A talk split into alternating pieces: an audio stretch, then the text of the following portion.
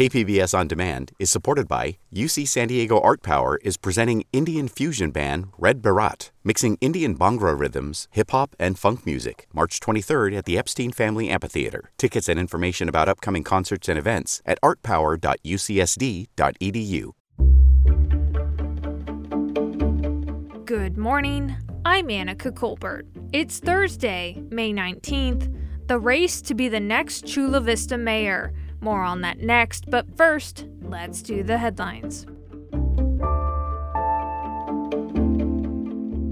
Record high prices and mortgage rates are finally slowing down California's housing market. That's according to a new report from the California Association of Realtors. Sales dropped more than 8% in April compared with the same time last year.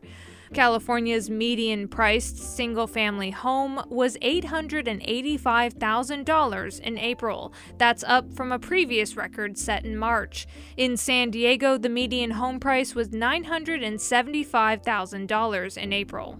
San Diego's new ambulance provider is being fined more than $400,000 for not meeting response times in February and March.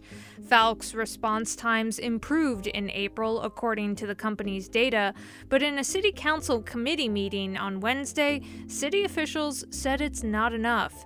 Here's Fire Rescue Chief Colin Stowell. We have about the same service level as we had about a year ago. That is not what we expected in this contract. We expected more, and that's what we're that's what we're holding them accountable for. Falck says COVID surges and staffing shortages have complicated their operations. National City Mayor Alejandra Sotelo Solis says she wants lowrider cruising events to continue in the city. Event organizers said they might not be able to put on future events because the city's police department is recommending charging organizers nearly $8,000 in fees. The city will meet with organizers next week to go over the fees and other recommendations. The next cruising event is set for June 3rd. From KPBS, you're listening to San Diego News Now. Stay with me for more of the local news you need. KPBS On Demand is supported by the National Conflict Resolution Center. Topics like political polarization and hybrid work policies can create workplace conflict. NCRC can help workplace leaders navigate divisive issues with the Culture, Communication, and Conflict Certificate. More at ncrconline.com.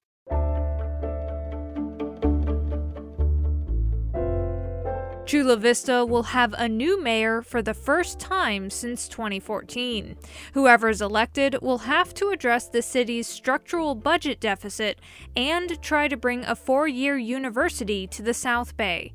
KPBS reporter Gustavo Solis talked to four of the six candidates in the race. Chula Vista's structural budget deficit is projected to grow to $12 million in less than a decade, and the next mayor will have to address the city's finances. Every candidate agrees that Chula Vista needs to do a better job of attracting businesses and growing its tax base. But how they plan to go about it is very different.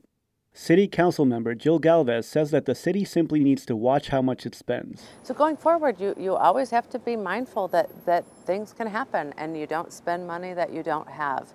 Um, right now, what we're facing is high inflation. And so we're seeing the cost of, of energy go up significantly. We've seen the cost of gas, which impacts our over 700 vehicle fleet. Zaneta Encarnacion is a first time candidate. She wants to take a more proactive approach when it comes to business development. We could really be targeting and be much more proactive than we've ever been at identifying what, who are the likely work centers or employers to come down to Chula Vista. Let's go talk to them and find out what they need, right, to make that decision and we need to be doing that two years out from when we know their lease is going to be up, right? Like, we need to be so much more proactive than we've ever been. Ammar Campa-Najjar ran for Congress twice in the East County. He says the current mayor and city council have left a lot of money on the table, particularly from the federal government. And I've heard, you know, our current mayor has gone to meetings and asked for earmarks past the deadline. And it is just unnerving to hear that. That's millions of dollars on the table. And instead of getting those earmarks, we have to raise local taxes. Rudy Ramirez was on the city council from 2006 to 2015. He also says the city needs to do more to attract businesses. I would invest in getting um, these this land uh, more ready, readily available for an employer. Right now, if an employer wants to come to Chula Vista, they're telling them, you know, they're four years out before they can start operating. An employer doesn't want to hear that. They'll go somewhere else. The other big campaign issue is a decades long plan to bring a four year university to Chula Vista. The city set aside 400 acres of land and even offered leases for as little as a dollar, but nobody has taken their offer. Jar says there's just no confidence in the city's current political leadership to get anything done. I think that it's a lack of confidence in our city. I mean, we have a city where our leadership has not been able to deal with our deficits, has not been able to take out the trash. So investors look at our city, it's like, if you can't take out the trash, how are you going to build a university or a bayfront? What kind of leadership do you have there, right? Encarnacion has university experience. She currently works at Southwestern College, where she helped San Diego State University bring a four year degree program there. Chula Vista took too long to bring this service to the South Bay, she says with all due respect to the city, we kind of saw like we have to take the range of academic program planning uh, because we're the experts, and our students here in South County can't wait for the city to find a univer- university to come and, and do it. Ramirez also thinks that Chula Vista's approach has been all wrong. He thinks that the city should bring research companies to the South Bay first. I think they've, they've uh, been approaching it in, a, in, a, in, the wrong way. First, hoping that they could, you know, that a UC system or a state system would come down and decide to settle in Chula Vista. You know, I think early on we knew that that, you know, wasn't likely to happen. Ramirez added that research companies that work in biotech and aerospace are investing millions in North County. The city should try to bring some of that money south. Galvez says that the city needs to explore private funding options to help lure universities to Chula Vista. She'd like to start an endowment and build relationships with top donors. Past councils have invested millions of dollars in studying, you know, what people want, but but it's, you know, getting from there to, to getting to the place of what people will donate to build is another another um, matter. You when you go on any university campus, you see that the buildings are named from the philanthropists, the programs are named from philanthropists. Election day is June 7th, and you can already drop off your ballots. The top two vote getters will face off in November. Gustavo Solis, KPBS News. There are six candidates in the race. Councilman John McCann was not available for a recorded interview. Retired Army Major Spencer Cash declined to answer questions about city finances.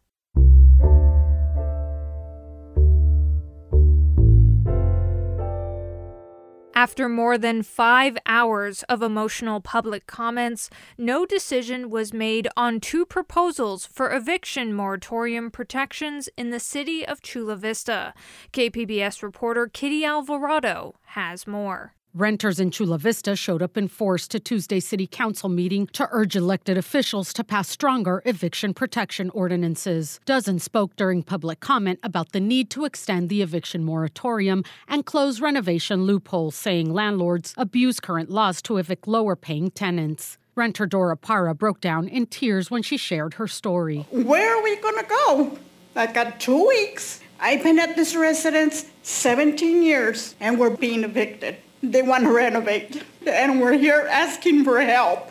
But landlords like Michael Campbell spoke out too, saying creating unnecessary laws to punish a few bad actors is not the solution. I think this is an overreach in trying to solve a problem that is not really significant. Council member Jill Galvez says that after hours of testimony, it was clear that not only did they not have enough city council members to take the vote, it's very confusing. Um, I think that we need to have a better mapped out plan and really address um, how many staff people will need, how many additional attorneys will need to hire in the city uh, to enforce our own ordinance. Kitty Alvarado, KPBS News. The Chula Vista City Council has postponed voting on the ordinances until July 12th.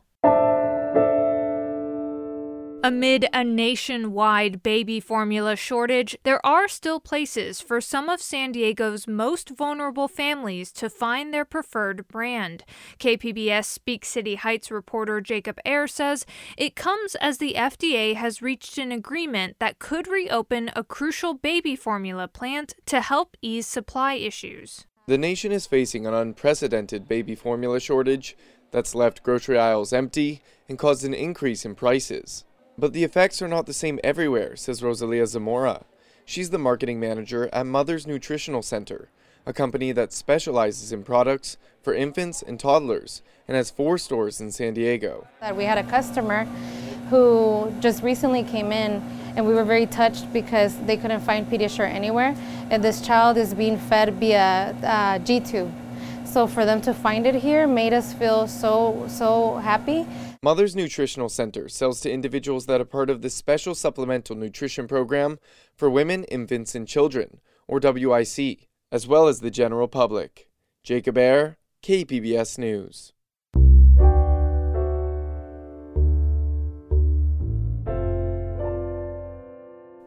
In a stunning reversal, the San Diego District Attorney this week said it would not retry Jane Dorotik. She was convicted of murdering her husband in their Valley Center home and then dumping his body on the road a short distance away. KPBS reporter Claire Trageser has more on what her freedom means. Now 75 years old, Jane Dorotik is truly free after two decades in prison. She always maintained she was innocent after DNA evidence pointed to a male suspect and an audit found sloppy work by a San Diego crime lab, her conviction was thrown out. Dorotik told KPBS Midday Edition the problems at the crime lab could impact other cases because the DA has had to send out something called a Brady letter a Brady letter basically tells the criminal justice community that this person's reliability of their results, perhaps their integrity in testifying, is no longer to be relied upon. Dorotik was represented by a team of lawyers at the Loyola Project for the Innocent, which took her case in 2015. Claire Trageser, KPBS News. The district's attorney's office sent a statement saying, quote, "We have concluded we can no longer ethically proceed with the prosecution of this defendant because the evidence is now insufficient to prove guilt beyond a reasonable doubt." Coming up, San Diego's Bike to Work Day is back. Not only is biking to work a really healthy way to start your day, but it's also a great way to address environmental concerns, traffic congestion, and provide people with a great alternative to driving to work. We'll have that story and more next, just after the break.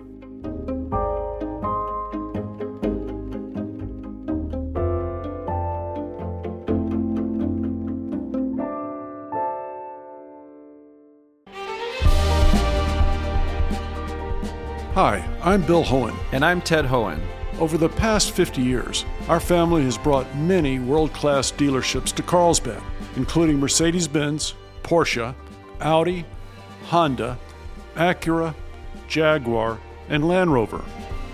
That's right. This year we're celebrating 50 years in Carlsbad. So, on behalf of the entire Hoehn family, we want to thank San Diego. Throughout the years, We've taken tremendous pride in meeting and even exceeding our customers' automotive needs. We value the relationships with our clients and look forward to serving you for years to come. We invite you to visit one of the Hoehn Carlsbad dealerships or hoehnmotors.com.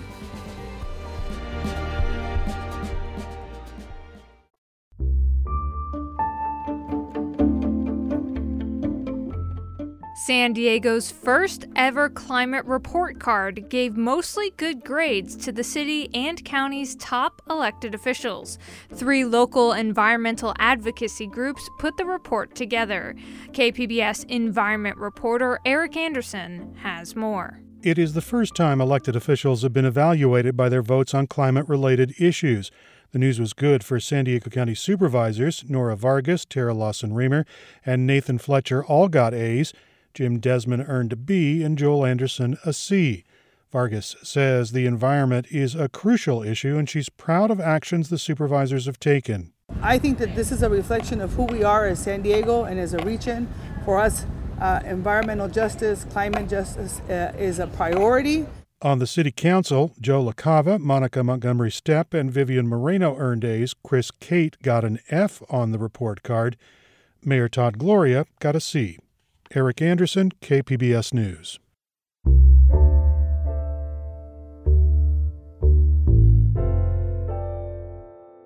Today is Bike to Work Day across San Diego County. The annual event returns after being canceled for the last two years because of the pandemic. It's organized by the San Diego Association of Governments, or SANDAG. KPBS Midday Edition host Jade Hindman spoke to SANDAG's Antoinette Meier about the goals of the event. So, why is it important to encourage people to experiment with bicycle commuting on Bike to Work Day? Well, not only is biking to work a really healthy way to start your day, but it's also a great way to address environmental concerns, traffic congestion, and provide people with a great alternative to driving to work. Bike to Work Day is a really good opportunity for people who've never biked before because we have so much encouragement, so many other riders that are out there um, that can help people uh, with having a good first experience. We will have 100 pit stop locations throughout the entire San Diego region from 6 o'clock in the morning to 9 o'clock in the morning. And all of the pit stops will offer riders free t shirts if they've registered for the event. That's important. You have to register for the event. And then there's snacks and refreshments. And, and some of the pit stops have live music, yoga classes, special themes. It's a lot of fun. So there's a pit stop map that's also um, on our website, and you can take a look and map out a, a route that will work for you. How many people visited pit stops at your last event in 2019? And do you think this year's turnout could be less as some people are still working from home? Well, in 2019, I think we had about 8,500 registered participants, and obviously we're hoping to exceed that this year. And even if you're working from home, it doesn't mean that you can't start your day with a bike ride before you return to your, your home office and log in for the day. Bike with your kids to school, um, go out for some exercise in the morning, um, bike anywhere, really.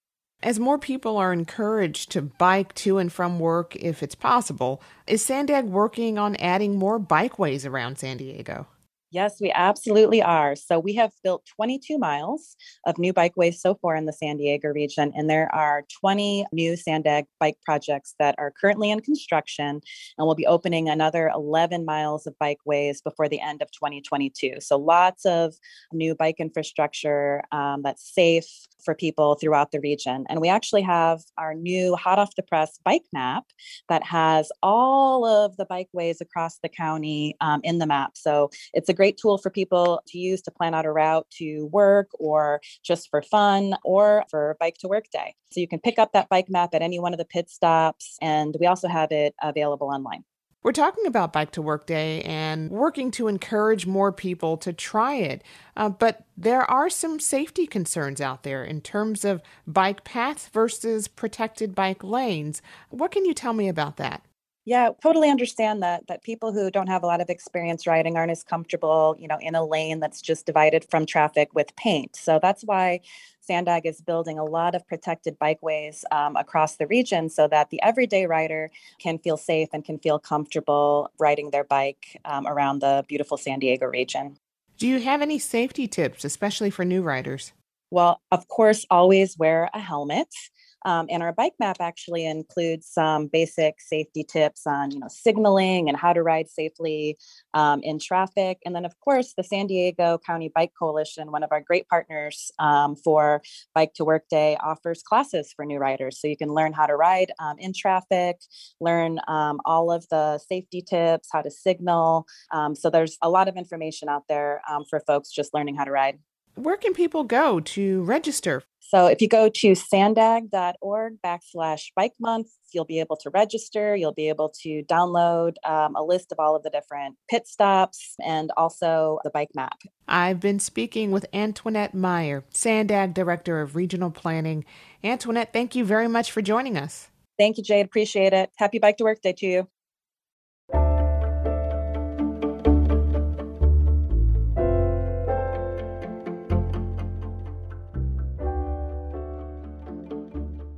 Mud Row is a work by playwright Dominique Morisseau about two different generations of sisters, one set in the 1960s and another in the present day. They both live in the same house and they're struggling with embracing or rejecting their legacy.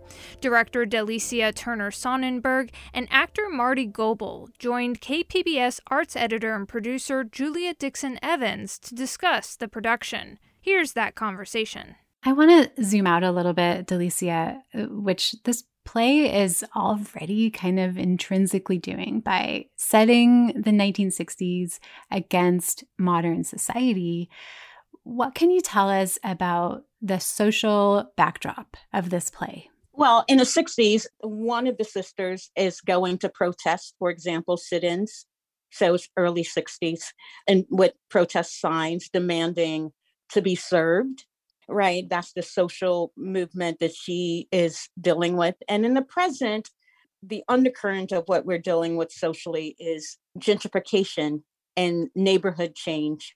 How do you feel like this is relevant to modern audiences to look back uh, at the 60s like this? Really, one of the things I love about the play, because it's not an issue play, it's an intimate family play set against a broad backdrop. That's my favorite kind of theater, like a, an intimate story, an intimate human story told against a broad backdrop. And in this particular case, the broad backdrop is social change in America, the history of this particular neighborhood, Mud Row, with an added bonus for me of sisterhood and family as we deal with these two sets of sisters and how they love and disappoint each other.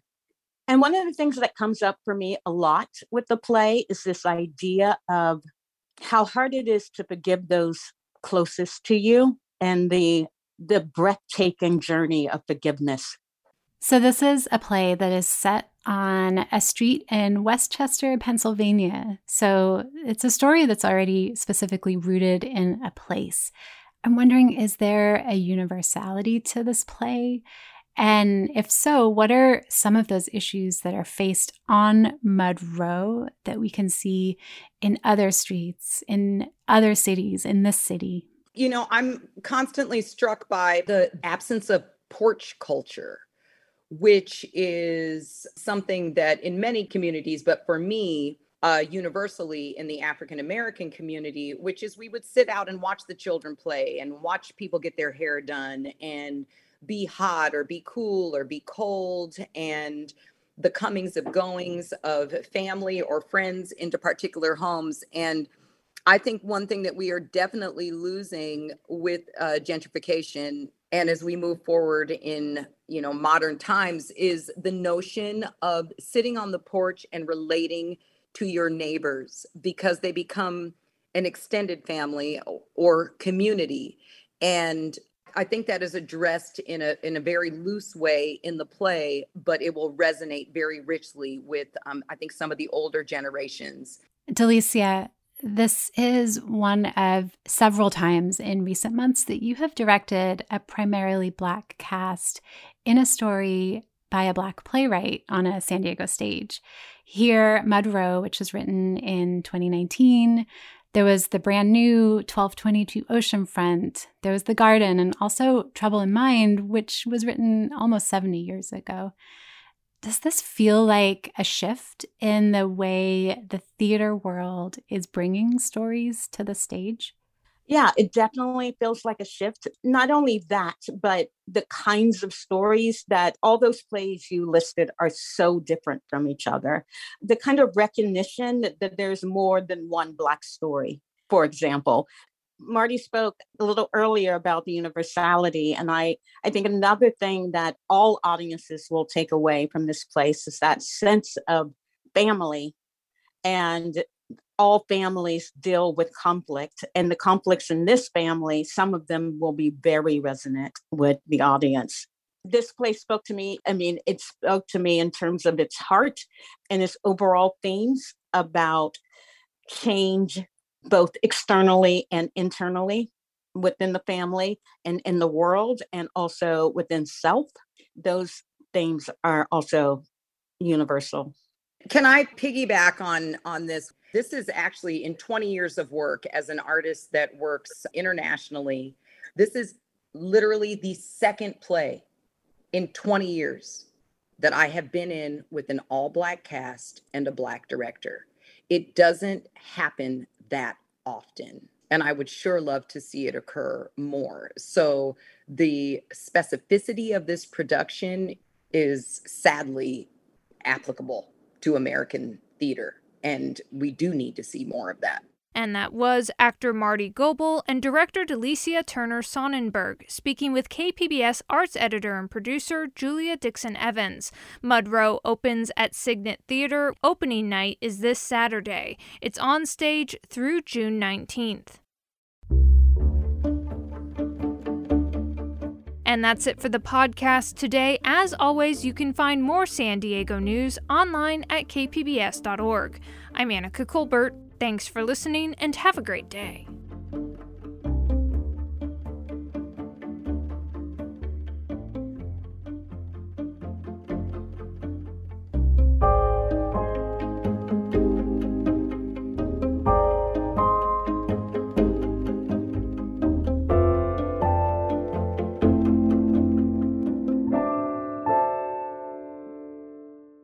KPBS On Demand is supported by Under the Sun Foundation, presenting the Candlewood Arts Festival in Borrego Springs, featuring temporary public art projects that engage community and place. March 23rd. More at candlewoodartsfestival.org.